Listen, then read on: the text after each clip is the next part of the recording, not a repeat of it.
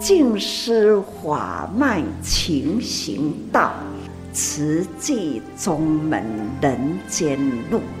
师父已经很正式的立宗，第一代的静师弟子要很精进呐，要做典范呐，立志承担，法入心随，带动善缘。修己度人，爱无量，福无量。欢迎收听《真心看世界》。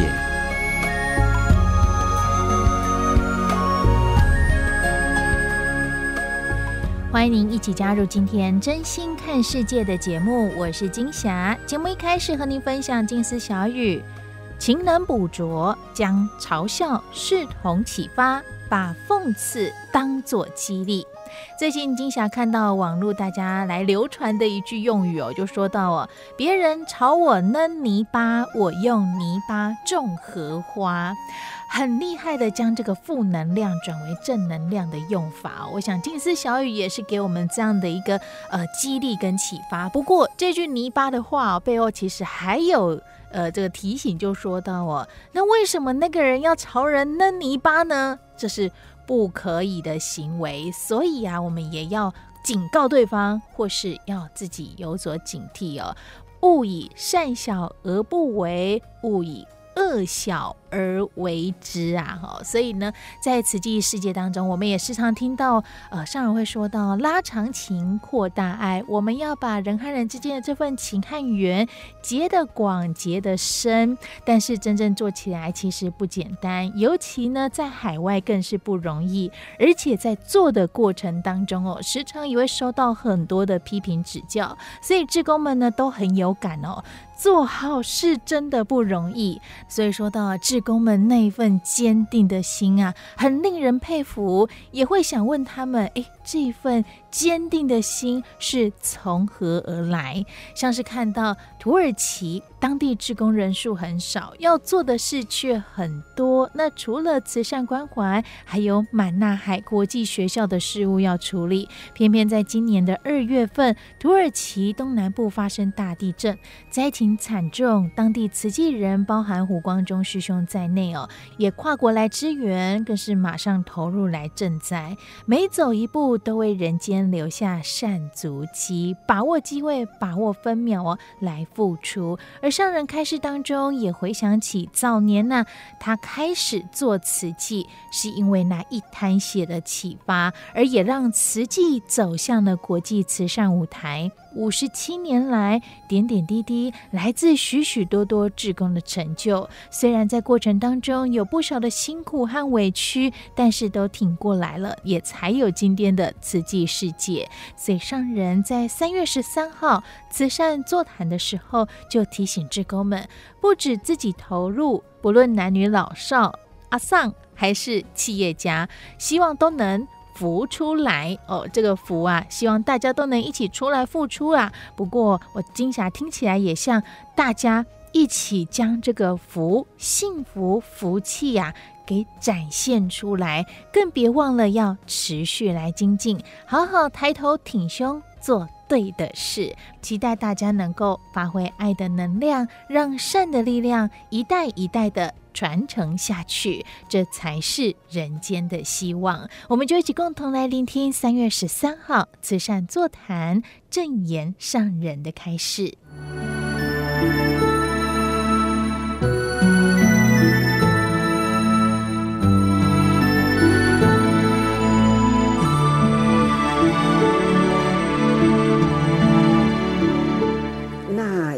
断了，我已经都。淡忘掉了啦。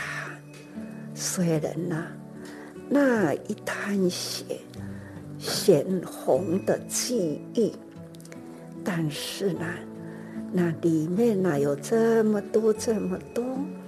我实在是很感恩，我都不觉得有什么，只要呢，诚正信实。该做的事认真做，这到底外面再怎么样的的评或是论啊，我一向呢都漠不关心，只要自己站得正，走得正啊，所以感觉问心无愧。这都是我这一生啊，时常都感觉若无其事。等掉啊，面对了，过去了，就放下了。这就是我的人生，也是我的福啊！我的福，很感恩，周围有这么多的好人、菩萨，大家呢，把我的心。我的烦恼，他们呢，都会都会把这一份的烦恼呢，真正的名副其实呢，帮助我到达这个在大家来承担呐、分担呐、分担这一分的忧与烦。其实我从来没有什么忧与烦，我的忧有忧虑，那有不舍，忧虑的是天下事，不舍的是看到了人生的疾苦，那其他呢，都是感觉都会带起对的事啊。做就对了，感恩的有这么多人在支持，更感恩的呢，总是菩萨们在我身边呐，总是呢一切一切都帮我分担了啦，所以呢都是真健康哈。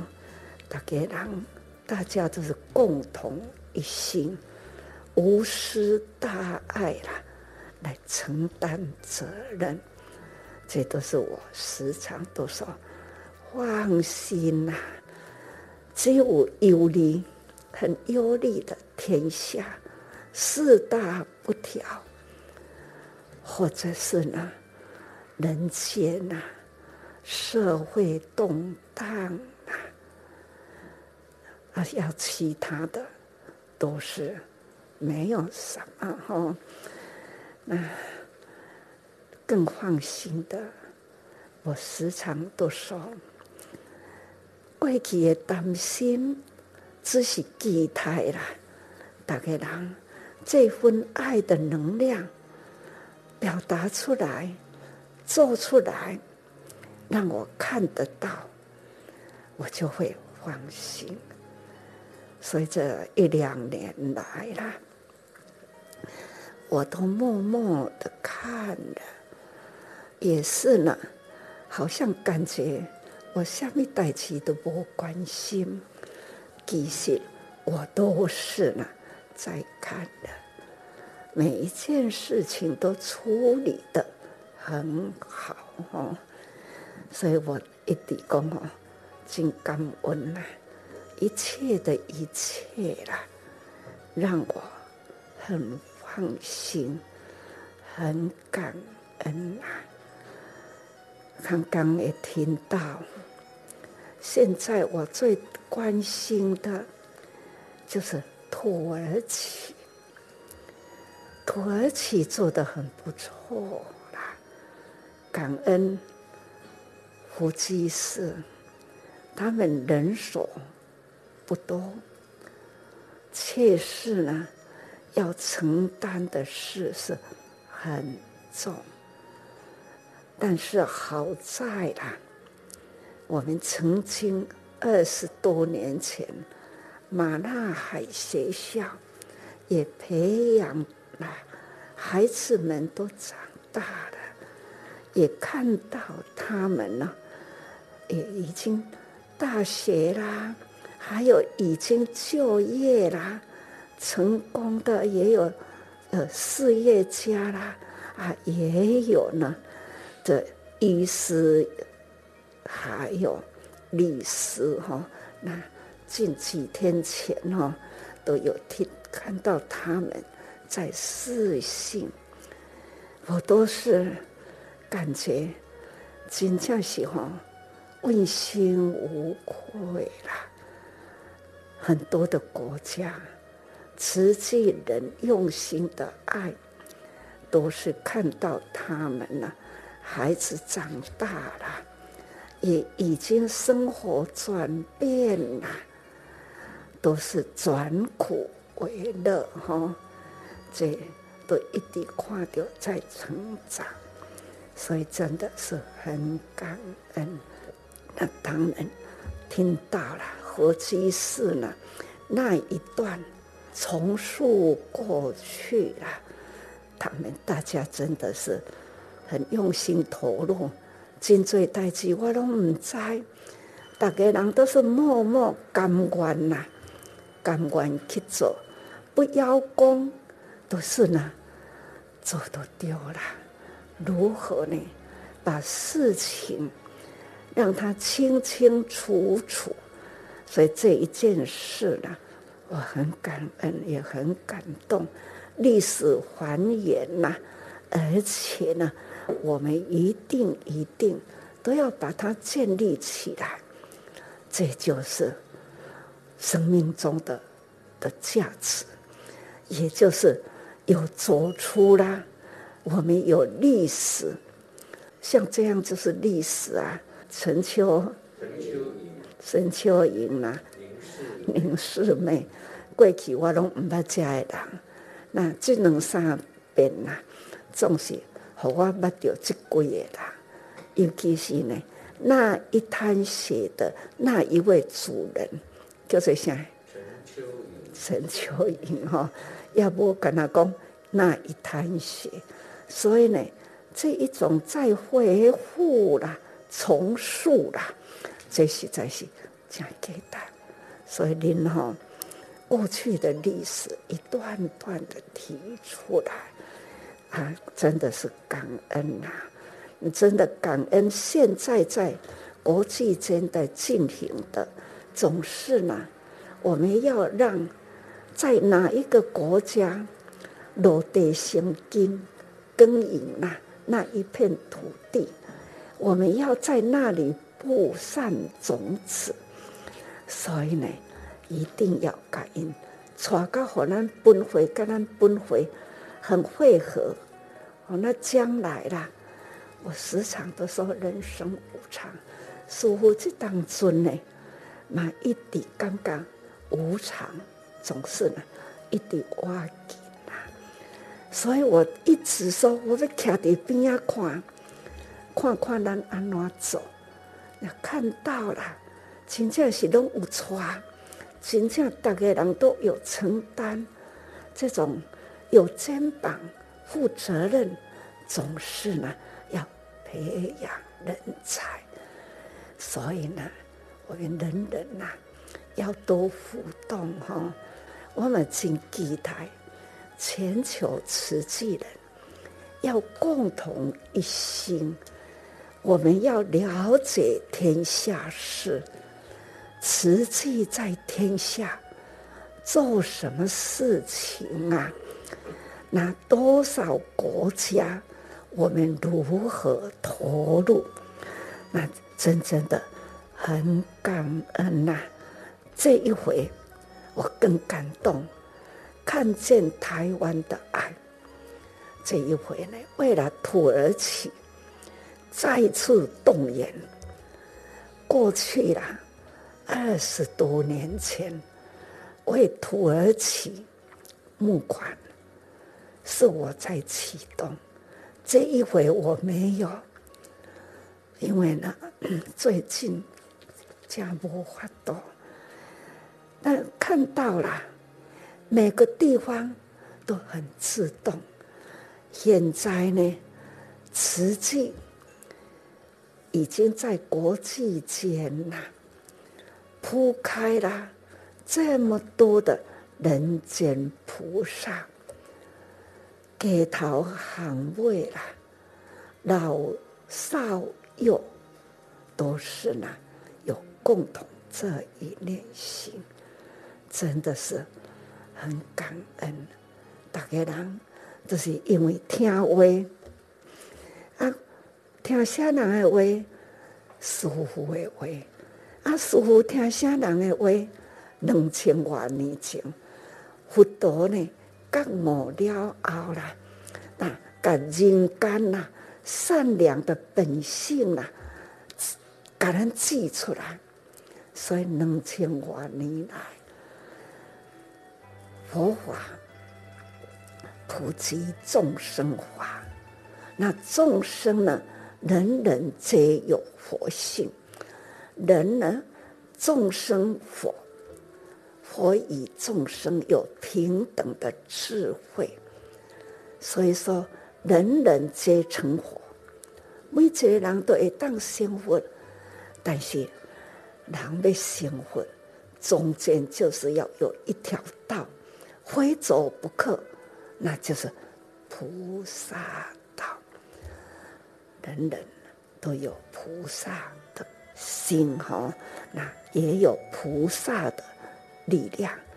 不管阿婆啊、欧巴桑，或是大企业家，或者是白路边摊，这种，你最近这几天啊，一直频频的浮上来，所以我对台湾真的是很庆幸。那造福人间呐、这种爱的能量普遍哈，破了，活在地球上，让地球啦、世界呢能看见爱，因为我们现在有大爱台，把大爱台呢铺起上去，那在天空，再。铺下来，毫无障碍啦！这个地球稳定连线呐，这不就是友情这有情吗？这一条一条线呐，可以安尼变成了一个菩萨网，安尼编起来，那就一个菩萨网啦，覆盖在地球上。看到这样爱的能量，呃，很感恩呐、历史的复述复述啦，我在看到二十几年前，尼泊尔三十年前啊，那慈济也是在那里呢，去竹寨村呐、围古镇呐等等。三十年后的现在，刚好三十年吗？多好三十年哈，那我我们去年就开始走进去了哈，感恩呐、啊，人间菩萨，现在在佛陀的故乡，那就是呃在马来西亚一群菩萨，新马哈，那就是新加坡、马来西亚这一群菩萨还是在那里呢。不断的连接哈，那安尼为为为佛陀的故乡如何呢？去造就了那转贫为富哈，还要呢去教育培养人才，期待未来的佛陀故乡可以呢翻转这么贫穷。所以我们要加紧脚步啦，因为我今晚嘛真着急啊！这已已经是年龄这么大了，看到了还有这么多啊无常人生啊，真的是能看得到吗？啊，咱都是爱，把过去哈，安尼安尼再恢复呢，跟大家报告，让。大家知道说，因阿未投入，我们就是这样这样做。把这条线直直扭好长，把这个爱呢赶紧铺平，该铺好快，无情都无爱啦，所以要拉长情。所以长情呢，只要经过咱的回忆，真实的故事，亲像恁安尼回忆一下，似乎的感觉讲，哦，我给我的生命加正丰富起来，还有过去那样的经济困难，说吼，拢真洒脱，嘛是骗人啦，嘛是真物质鬼啦，但是呢，委曲求全。这都是我修行的功夫哈，一直以来总是呢用安尼的态度，不管安怎给我批评、质问呐，那问心无愧，还要呢挺起胸来，还要说还要再精进，这就是让大家人爱我的哈，所以。很感恩呐、我们大家一起为天下，一起呢要来保护地球，一定呢要拉起了福气，就是造福人间这一股气啦，那就就是保护人啦，把这样的好好的保护好以后，让地球不受毁伤。让气候呢，天空不受污染哈，让气候呢能调和，这就是要健康，身心健康，大地健康了，气候呢自然就会很健康，那天下全球都会健康，感恩全球的菩萨们呐。爱的能量呢，还是要不断一代一代传呐。唔常唔通讲哦，家己做做家己这这代都好，一定要团结。所以积善之家有余庆啦，善呢家庭的主路一直传落去吼，那这就是呢。祝福之家吼，啊！希望的人间呐，永恒永恒的有人间菩萨道，感恩各位菩萨。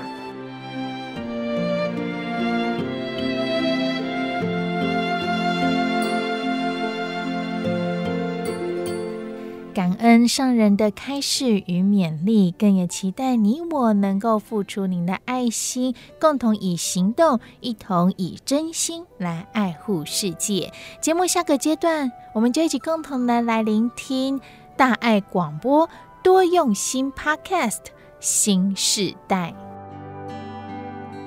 隔着山，隔着海，隔千里。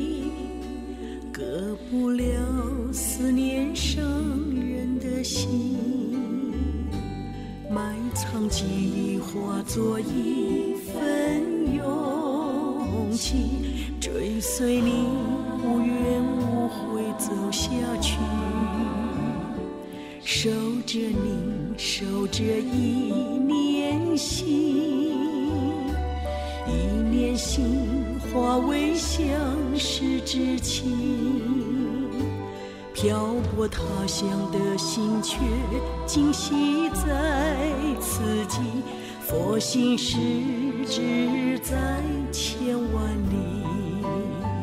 仰望天际，俯视无垠大地，伤人悲心无远近。走您坚定要走的路，抚慰您要抚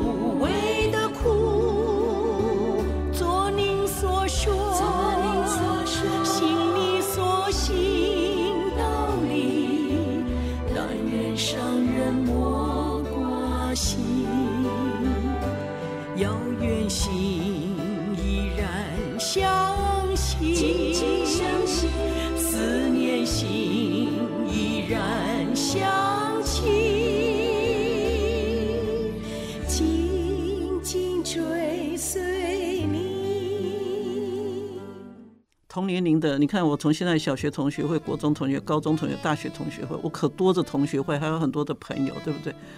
哇，你看人家做的这样子风生水起的，你就觉得说我们自己也没也不比较差，出的力量也不比他们那个，对不对？人家在那里游游山玩水、唱歌跳舞、吃饭，然后我还在这里继续在这里爬树。我想说我在做什么啊？所以回过头来我们要讲历史，就是说意义与价值必须要是一种自我的认定。那我就觉得说，也许我们所做的只是一个点，一小一小块点。但是只要努力啊，就是念念不忘，必有回响。当我们这样一个字一个字的把它留下来的时候，我想，将来只要有人有心看到了，被感动了，然后他发起一份心，我觉得你这个当下做的就是有意义。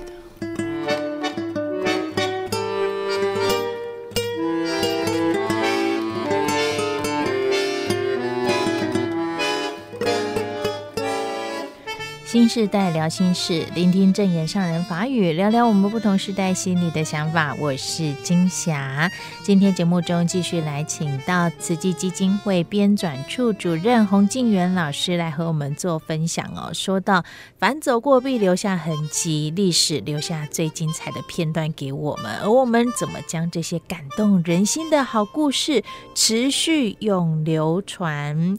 在上一集哦，我们跟大家谈到，其实以前读书。只要跟历史有关的，就是要背来背去，背很多东西，所以应该有很多人就会也想说，学历史有什么用？学历史的目的是什么？其实我们也听到啊，这历史跟我们现在的关系是非常密切的，而这历史的力量其实也很像蝴蝶效应一样哦，过去种种影响着我们现在的一切，也因为这些真实的历史流传故事，让我们现在能够变得那么。呃，生命丰富哦，那可以找到一些经验的交流，或是找到一些答案哦。那今天我们继续来说到，其实证言上人很注重大家要盘点生命，好，赶快把你的故事在慈济为社会付出的事情一一记录下来。所以我们在节目一开始我就先请老师跟我们分享，上人怎么会这么注重历史留存的重要性？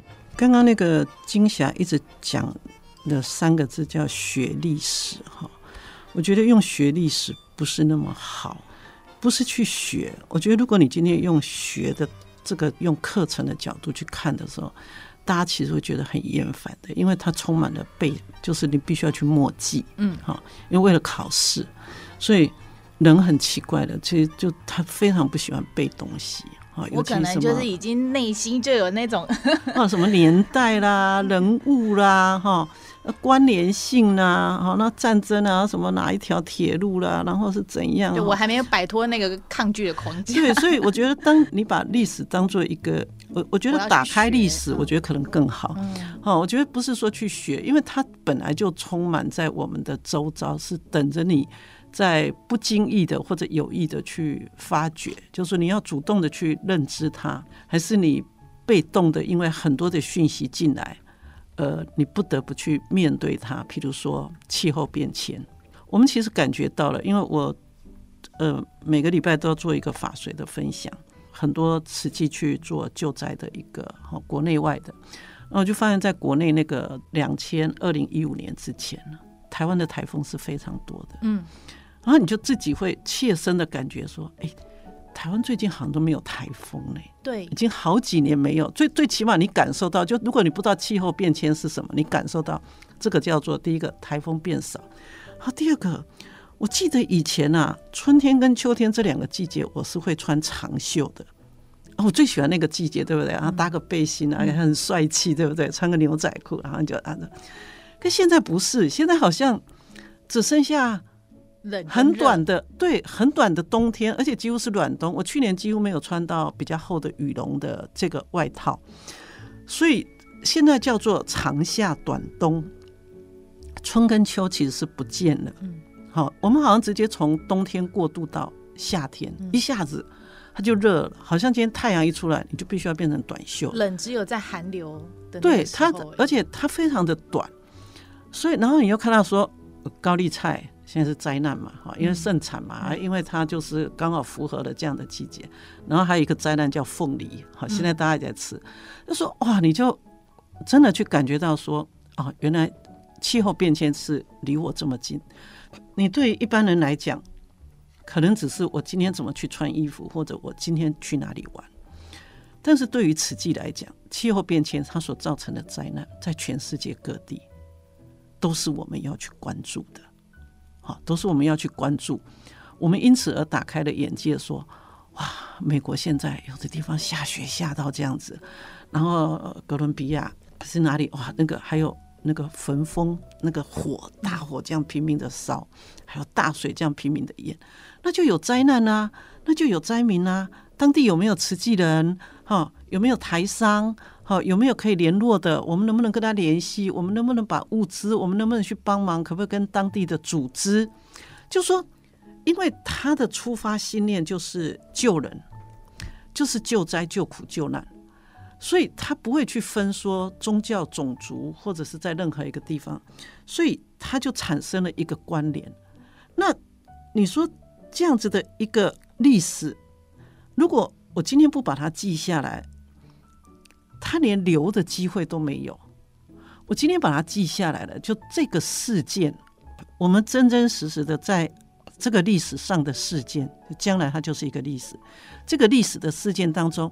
他会有一个篇幅看到的是慈济人来这里，然后跟某一个组织，或者是他们结合当地的职工，他做了什么？就像莫桑比克，哦、对不对？所以事件本身一定会被记录下来。对，但是这一些人在这个事件里面扮演的什么参与者？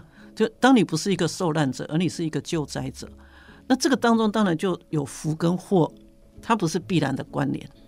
但是他有一个，就是说，哦，有一群人，他不是同文同种的，这他们是隔山跨海的，这样子的来，来只是为了送一个米粮给我们。那这样的一个事情，这样的一份心，那人们会去想，这些人为什么？哦，今天连一个社会事件，一个极恶之人，人们都要去探寻，他怎么会这么坏啊？哦，原来他的家庭环境，他的家里面，他家里面，他从小被对待啊，所以啊，报纸就会写啊，所以在教育上我们应该要怎样？所以学校应该怎样？今天，当一个被霸凌的孩子啊，台中嘛，哈，被霸凌的孩子，他跳楼轻生了，人们开始去探索，为什么发生了什么事？他的家庭没有问题，他父母都很爱他。那是哪里？哦，原来是师长，整个学校的师长长辈可以支持的力量，全部都变成了一个欺凌的力量。说哇，那这样的校园怎么办呢？啊，要改革哇！所以这个政府就开始，我们要怎样啊？教育单位说我们要怎样？大家，但如果说对啊，这么痛的事情，我们都要去探索追寻，然后去想出一个解决的办法。那么为什么对于那么苦难的人间呐，也有这么的一群人，我们也不能坐视不管，那我们就去做了，做了，然后这个事情我们好好的把它记录下来。所以，当他记录下来，有一天，这个德不孤必有邻嘛，总有一天还是有人一样，就是无视于它的存在哦，就电视新闻，哇！过了，我去喝一口水，我去上一个厕所，我吃一盘水果，我接一个电话，我划一个手机，过了，翻篇了，没有了。嗯，但是也有一些人坐在电视机前面，哎呦，就抠脸了呢。啊，这你要抠脸哈啊，那是不要那个倒沙缸啊，猪仔呢？猪仔基本上我冇款，会马上联想到哪？啊，丢丢丢啊！比如你说，那就成了一个善的力量。我想，因为慈济他自己有一个初衷嘛，嗯，他基本上就是佛教的慈悲。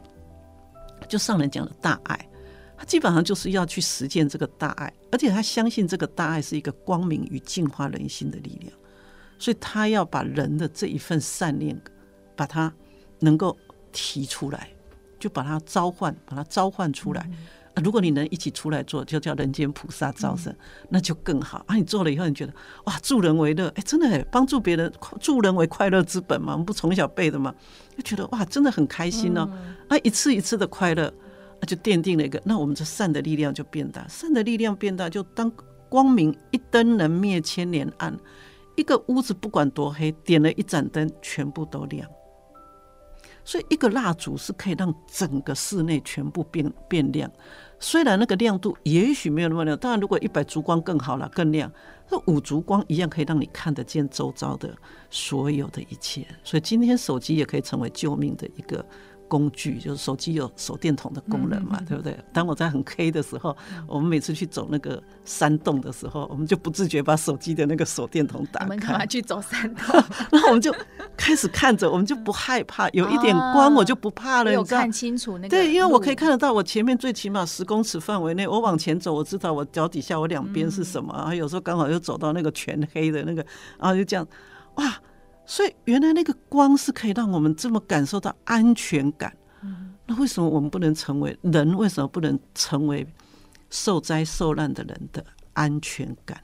我想这个是一个很重要的那种屏障，就像父母嘛，所以如父如母嘛，菩萨就像父母一样的爱护着他的子女。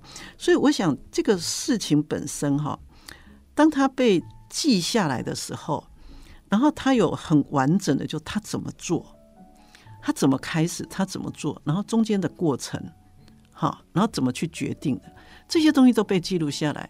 那有一天，当我们也要做，碰到同样困难，我们就回去翻。嗯，他说：“哎，当时碰到这样的问题，他是怎么解决的？”我们讲说：“哦，原来当时上人是这样说的。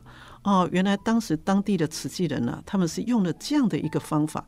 那我们就，哎。”就灵光一闪，所以其实学习就是一个经验的累积嘛。就我把我的经验，我我们一直站在巨人的肩膀上，其实应该说站在前人所有心血结晶的肩膀上。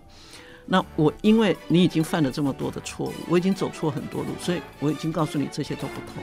那这条是可以通的。那我就想到说，哦，那我知道。所以依现在的情况，我们可以怎么做？所以我们会进步更向前。天天在，好事日日多，希望人人爱。真心看世界，Fit 多用心。新时代完整内容，欢迎您能够上我们多用心 Podcast，耳朵的多，多用心来搜寻我们，加入我们，更帮我们多多分享出去。而节目连接网址会附在说明栏，点选就能加入我们哦。随时随地想听就听，多用心 Podcast，真心看世界。我是金霞，我们下回空中见。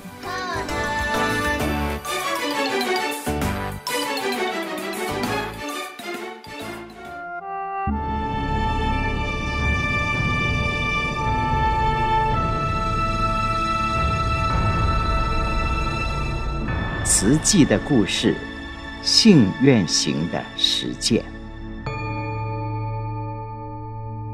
系列二：善护。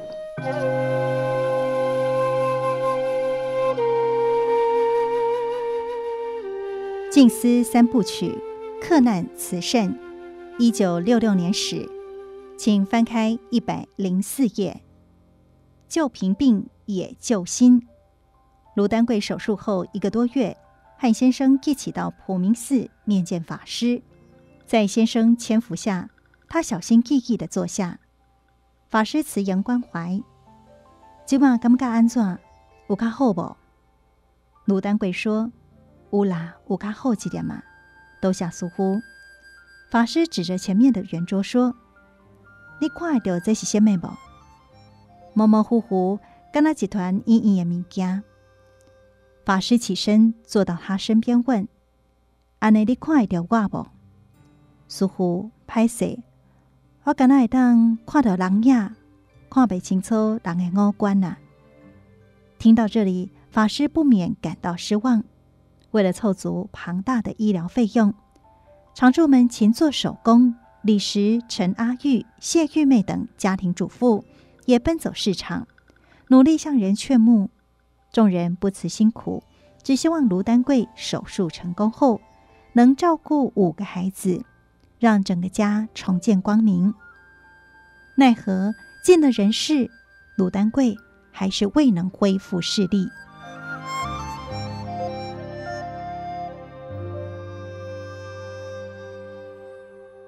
建立慈善复查制度。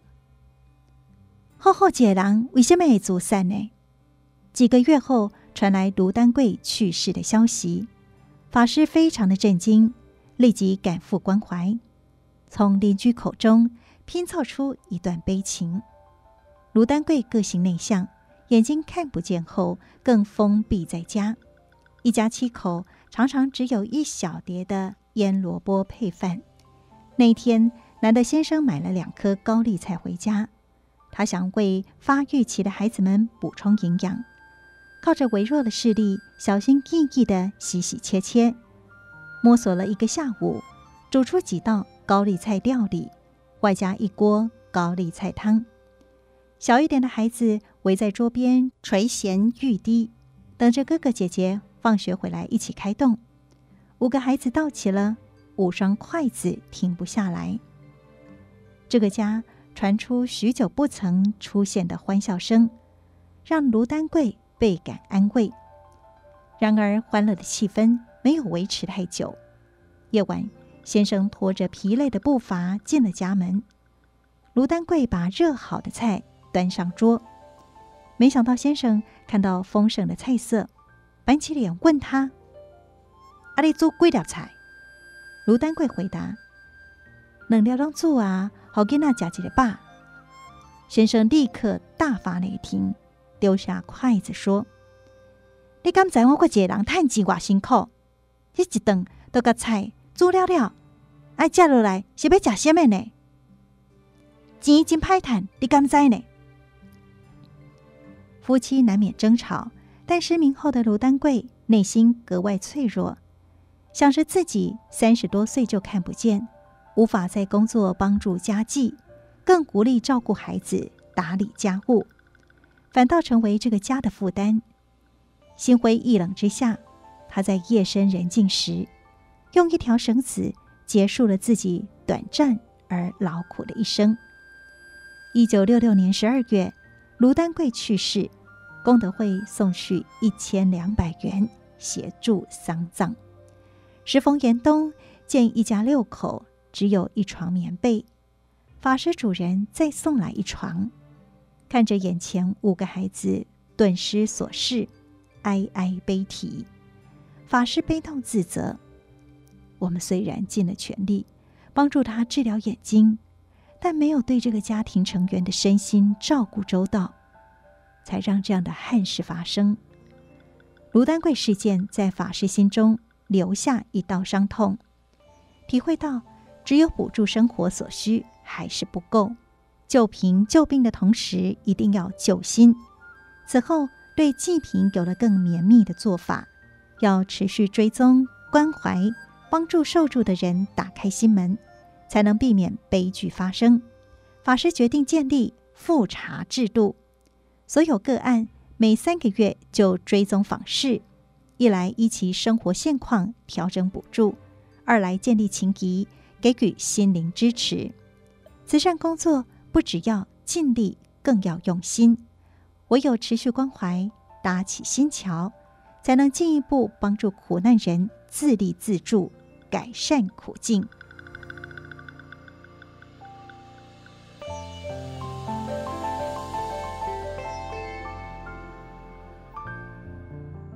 从受助转而助人，就在卢丹桂过世一年后。功德会接获住在花莲市中山路的张约女士个案。张约的先生是台湾电力公司员工，因职务调动，举家从彰化迁来东部。没想到先生在一次任务中因公殉职，留下他和五个孩子，最大的十六岁，最小的才出生三个多月。一夕之间，四十三岁的张约从幸福无忧的小女人。变成要独立抚养五个孩子的单亲妈妈，为了嗷嗷待哺的孩子，她挺起肩膀，每天早出晚归，为人帮佣，日夜辛劳工作，加上丧夫之痛，以及养家育子的沉重负担，她的身体逐渐负荷不了，罹患严重胃病，无法出门工作，家中经济顿时陷入困境。一九六八年一月，岁末冬寒时刻，家家户户赶办年货，准备迎接农历春节到来。病榻上的张约紧锁眉头，发愁着。过完年，新学期就要开始。家中连吃饭的钱都没有，怎么帮孩子们缴学费呢？想向邻里商借，但还没开口，孤儿寡母的形象就让人避而远之。世态炎凉，让张约感到心寒。难道只能够让孩子们辍学吗？他越想越心痛，越想越不甘，因为他们个个品学兼优啊！正当走投无路时，功德会来了，孩子们的教育很重要，无论生活再怎么困难，都要让他们继续念下去。法师温柔而坚定的眼神，仿佛看进他内心深处，接着把两千元放在他的手心，要他为孩子们缴学费。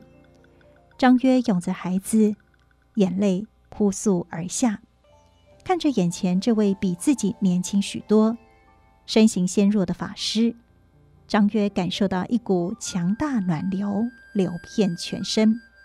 法师接下来一句话，更让他凄惶无助的心安顿下来。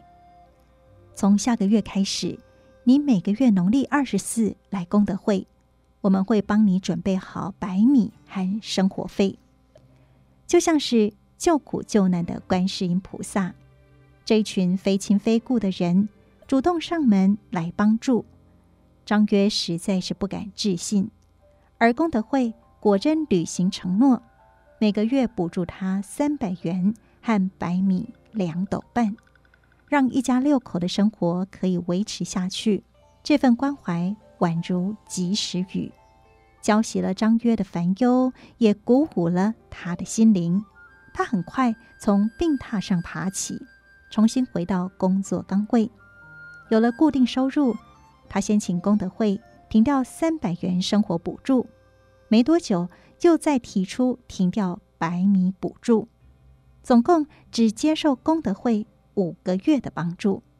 这奇迹似的转变，源自于张约在受助过程中发现，农场师傅穷到连住的地方都没有，借住在普明寺，与弟子们靠做手工。耕种，自力更生，勉强维持生活之余，还要攒存慈善基金。而跟随法师的这群家庭主妇，大多生活也不好过，却日存五毛钱，且努力劝募，还跟着法师跋山涉水访视贫户。在那严寒的冬日，法师交到他手心的两千元，是许许多多的五角一元汇聚而成。体会到这份。诚挚的情谊，张约的心被救了起来，不再觉得自己是必须靠人帮助的可怜人了。他们很穷，却能做慈济，我应该也可以。抱着吃人一口，还人一斗的信念，敦厚朴实的张约，虽然暂时无法布施金钱，却常在繁忙的生活中挤出时间到普明寺与常住们一起做手工。借此帮助功德会照顾更多贫病苦难人。认识慈济两年后，一九七零年一月，张约皈依，在法师座下，成为第二十三号的委员，法号净洁，发愿以佛心为己心，以师智为己智。从此刻开始，他不再是一个被帮助的人，发心立愿成为千手千眼。观世音之一，倾听世间苦难音声，及时救苦救难。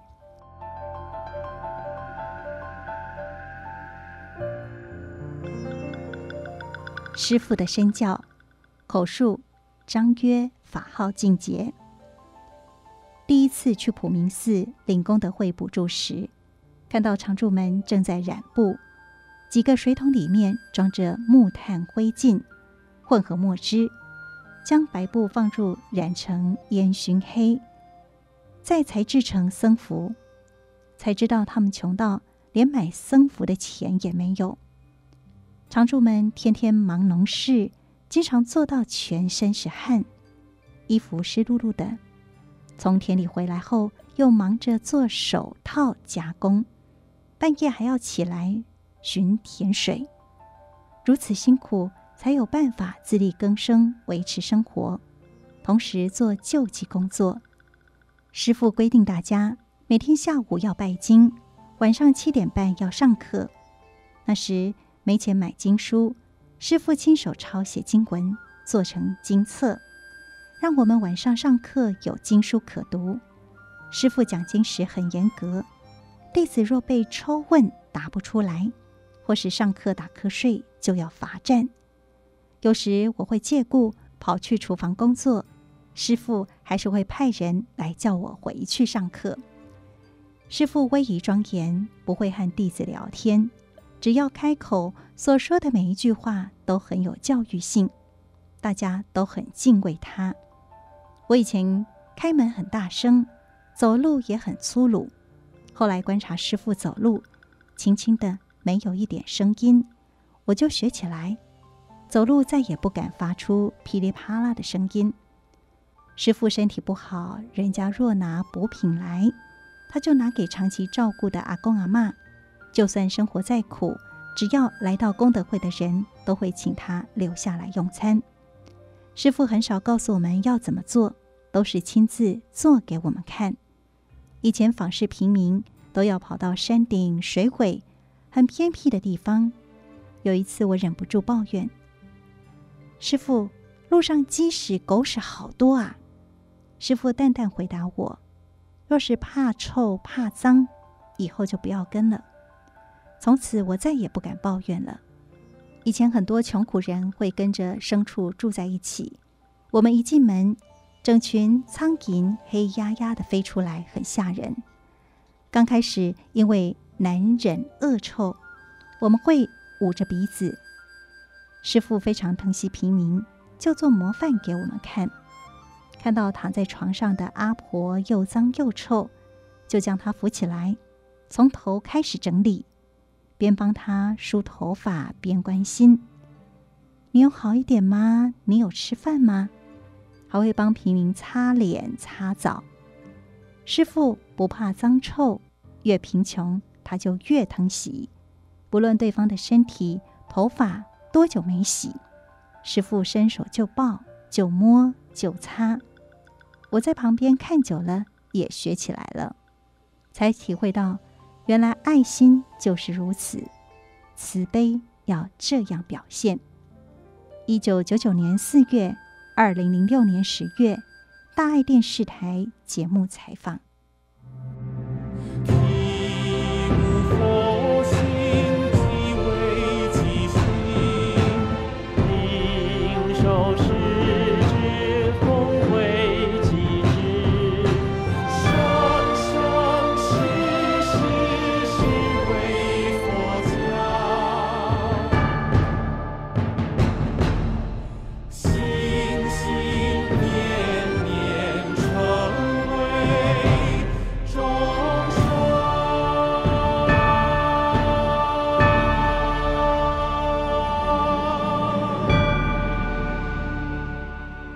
上为您选读近思人文出版《史藏系列》瓷器的故事，信愿行的实践系列二善护。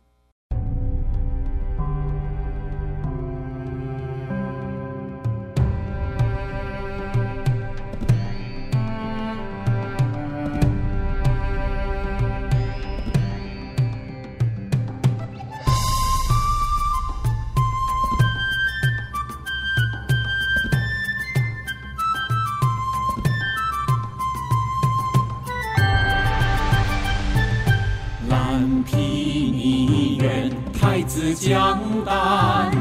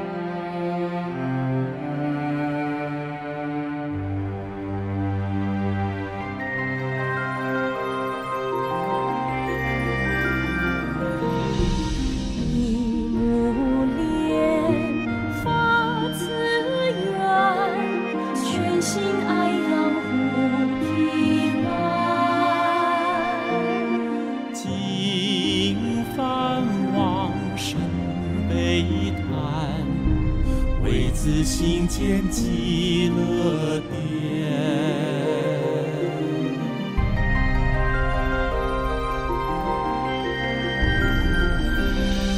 十月守泪柔声微脆